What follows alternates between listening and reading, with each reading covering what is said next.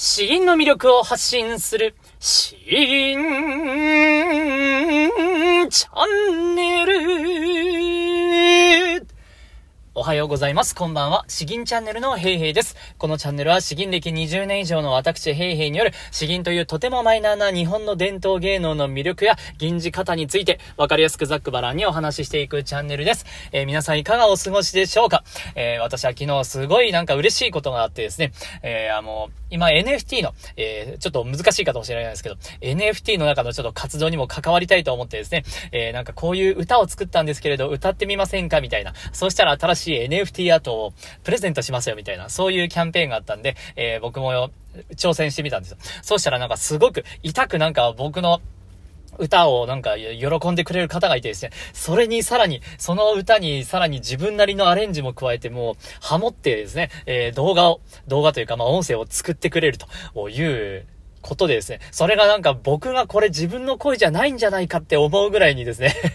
すごいなんかいいクオリティで、えー、いや、これは、こんな、こんなネット上のつながりでこんな嬉しいことがあるのかと、えー、まあツイッター上のやりとりなんですけど、いや、本当に、いや、なんか嬉しかったですね。未だにその録音僕何回も何回も聞いてますけれど、僕は一番再生してるんじゃないかな。あ本当に、いや、なんか楽しい一日でした。うん。やっぱこういう歌やるやつもやりたいですね。さて、えー、今日本題ですけれども、今日お話しする内容はですね、まあ、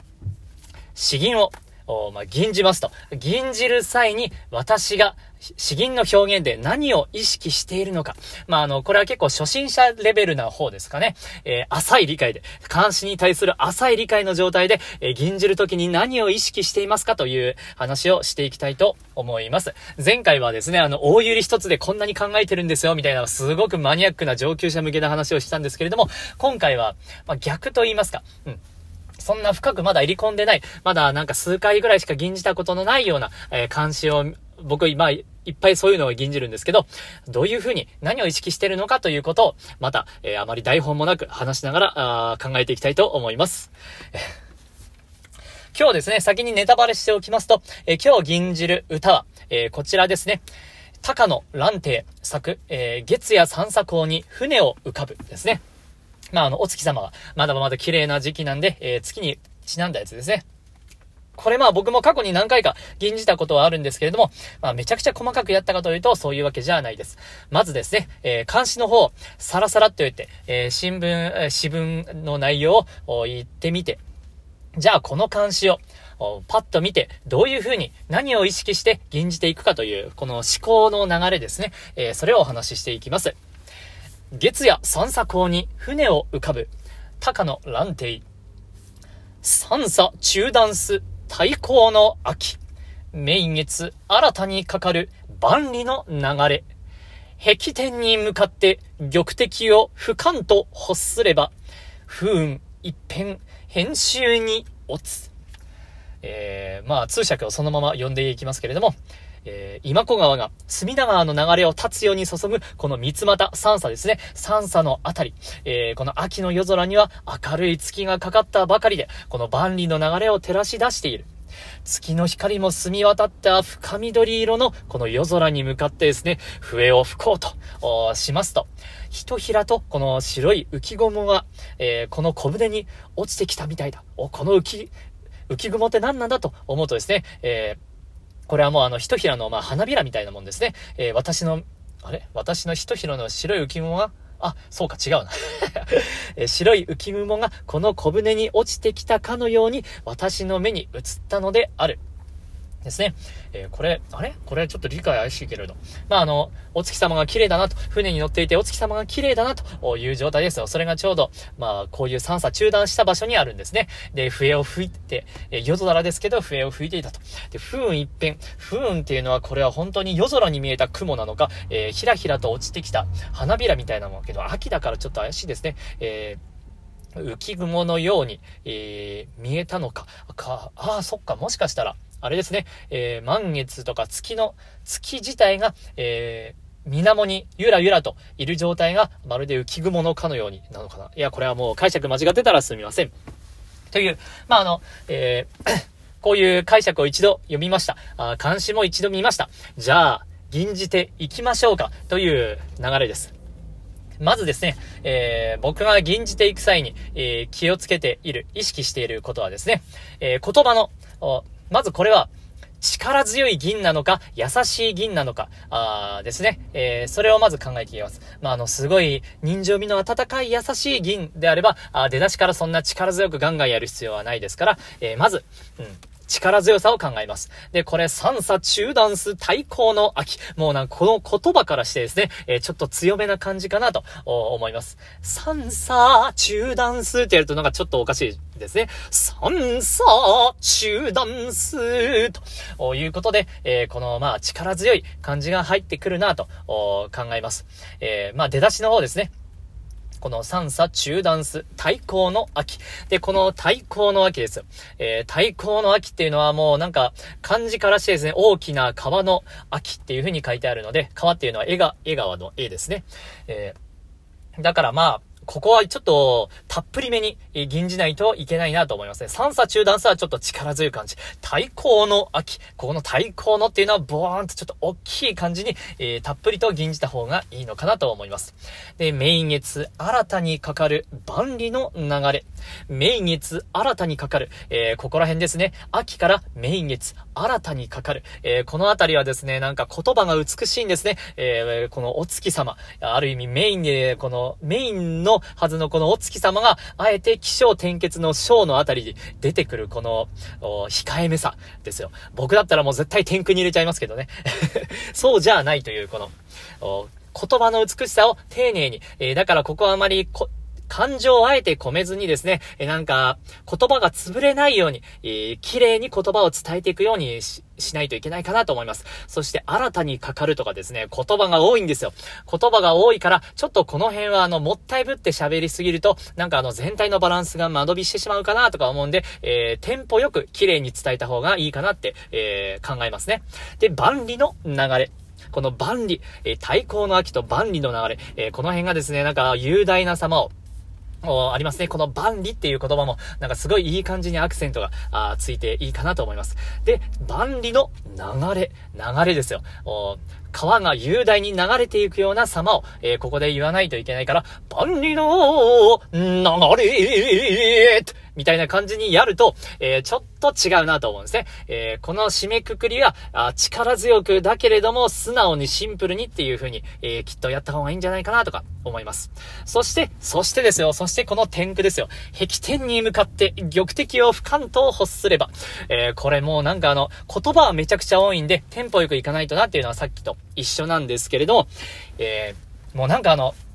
作者のですね、なんかノリに乗ってきた楽しい感じがなんか伝わってくるんですね。壁天に向かって、えー、なんか蒼天に立つみたいなわけじゃないですけれど、この壁天に向かって、この言葉がですね、もう、すごく上を向いて、しかもそこに笛を吹こうとするんですよ。これはもうあのなんか酔っ払い以外何者でもないというわけじゃないですけど、えー、酔っ払ってるわけじゃないですけど、それほどに気分が高揚しているっていう、えー、ことなんじゃないかなと。すごく本当に空を、空をすごく眺めたくなる。そこで笛も吹吹きたくなるというような、この楽しい感じですね。楽しく、力強く、えー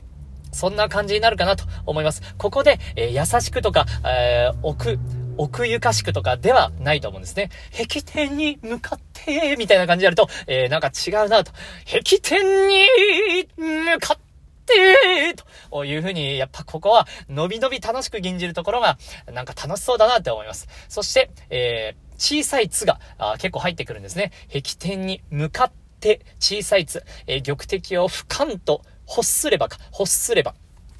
この小さいつっていうのは、えー、言葉が多いのでテンポよくいかないといけないけれども、小さいつっていうのは、あついつい潰れがちなものだから、ここの小さいつっていうのは、ちょっとあの、強調めに、えー、たっぷりめに伝えた方がいいのかなとか、そういう風に考えます。で、ここで伸び伸びやった後はですね、不運一変、編集に落つ。おやおや、なんかちょっと落ち着いてきたぞと。おな、やっぱりさ、あの、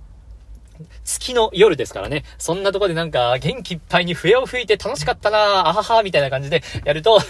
さすがになんか違うかなと思うんですね。えー、そこは楽しく。だけれども、その対照的にきっと最後は、あの、綺麗に落としたいと。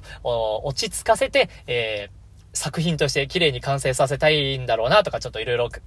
勘ぐっちゃいますけれども、不運、浮雲ですね。一変、編集に落つ。えー、船にひらひらと落ちてきた。えー、そういう表現ですね。だからここは一気にトーンダウンして、えー、優しく、柔らかく、え、だけれども、え、編集に落つ。え、言葉としては、うん、なんかしっかり、しっかりしてるんですね。えー、だから、優しいけれども、しっかりとして落つと。えー、編集に落つ。うん、なんかこの辺の助詞の使い方とかを、ちょっと丁寧にやらないと、しっかり閉まらないかもしれないなとか、あそんな風に考えます。いや、ちょっと初心者向けとか言いましたけれど、だいぶ僕なんかマニアックな話言ってますね。えー、実際は多分この3分の1ぐらいしか考えてないかもしれないんですけれども、そう、あの、言葉の意味とかめちゃくちゃ詳しく知ってるわけじゃないんですけれども、強い銀なのか弱い銀なのか、ここの言葉のボリュームが、言葉が多いのか少ないのか、あそしてこの言葉は雄大なのか優しいのかとかですね。えー、あと、言葉運びとして気をつけるべき点ですね。えー、小さいつ、えー、とかですかね。うん。で、あとは全体の流れ。ここが力強くて、ここが優しくて、みたいな。あここはしっかりと主張してとか、あここは淡々ととか、あそんなところを気象転結でどういうふうに割り振っていこうかなとか、あそんなふうに、えー、考えていく感じですね。えー、全然、全然初心者向けにはならなかったな。2回目によりコアな内容を喋ろうと思ったんですけれど、えー、だいぶネタ切れしそうな感じもするんで、えー、保留にします。えー、そんな感じで、えー、はい、以上となります。あもうなんか日差しが暑くなってきましたね。えー、こういうこの秋晴れの日っていうのはもう最高なんですよ。最高だからもう正直会社なんて休んで、えー、少し冷えたもうなんか若干標高の高いところとか、あそんなところにハイキングとか行ってのびのびと、一日中なんかベンチの上でポケーっとしたりとかですね、えー、なんかそう、青空に向かって寝そべるようなのがこの秋の季節、最高なんですよ。こんな時に台風来るなんてもう不届き者にも程がありますよね。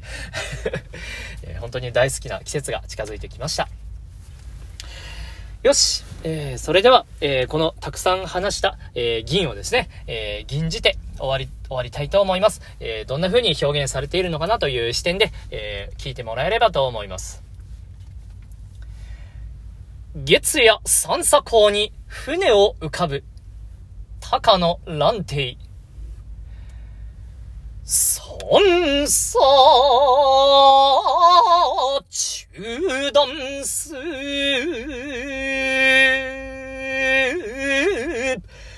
太鼓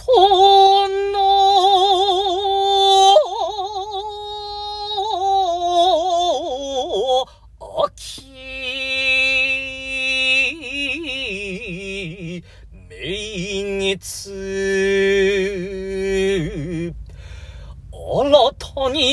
かかる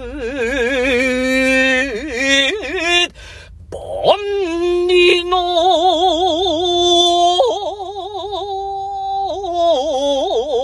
流れ壁天に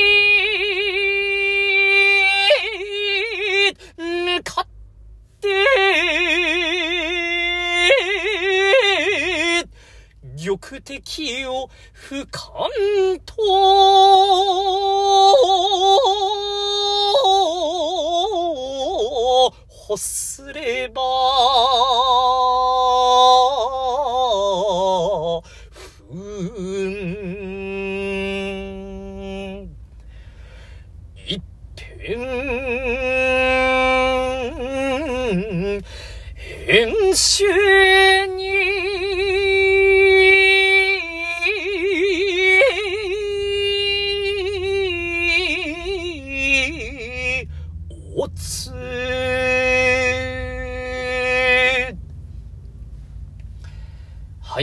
かがでしたでしょうか？自分なりに、うん、70点ぐらい なんか思ったより表現できなかったかもしれないですね。えー、編集にオツもこれも中回しでよかったかもしれないですけれども。で、編集にオツ。オツ。オツってすごく難しいですね。壁点に向かってもこれも、いや、ついつい、なんか楽しんでたっぷり吟じちゃいがちなんですけれど、これやりすぎると、本当に言葉多いんで、これ。ここまで言葉の多い天空ってなかなかないですね。うん、これ、結構、おサラサラっとやるにはちょっと、難しかったかもしれないです。えーすいませんね。えーではでは、えー今日僕は、え金曜日なので、えーはあと、もう一日、え気持ちよく仕事を頑張って終わりたいと思います。ではでは、詩吟の魅力を発信する詩吟チャンネル今日は以上です。どうもありがとうございました。バイバイ